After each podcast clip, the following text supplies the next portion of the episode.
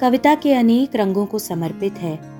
नई धारा रेडियो की प्रस्तुति, प्रतिदिन एक कविता। कीजिए अपने हर दिन की शुरुआत एक कविता के साथ।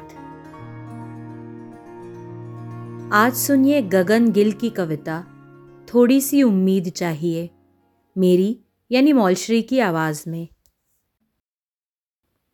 थोड़ी सी उम्मीद चाहिए, जैसे मिट्टी में चमकती किरण सूर्य की। जैसे पानी में स्वाद भीगे पत्थर का, जैसे भीगी हुई रेत पर मछली में तड़पन।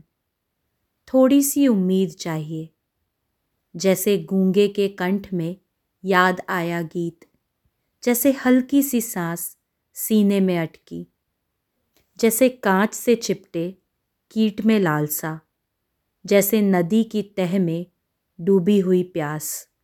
थोड़ी सी उम्मीद चाहिए। आज की कविता को आप पॉडकास्ट के शो नोट्स में पढ़ सकते हैं। आप जहाँ भी प्रतिदिन एक कविता सुन रहे हैं, वहाँ अपने कमेंट्स शेयर करना ना भूलें। अगर आप चाहते हैं कि नई धारा रेडियो की ये प्रस्तुति हर सुबह आपके व्हाट्सएप पर आ जाए तो हमें इस नंबर पर मैसेज भेजें। Seven four two eight seven seven five three seven six कल एक और कविता के साथ फिर मिलेंगे।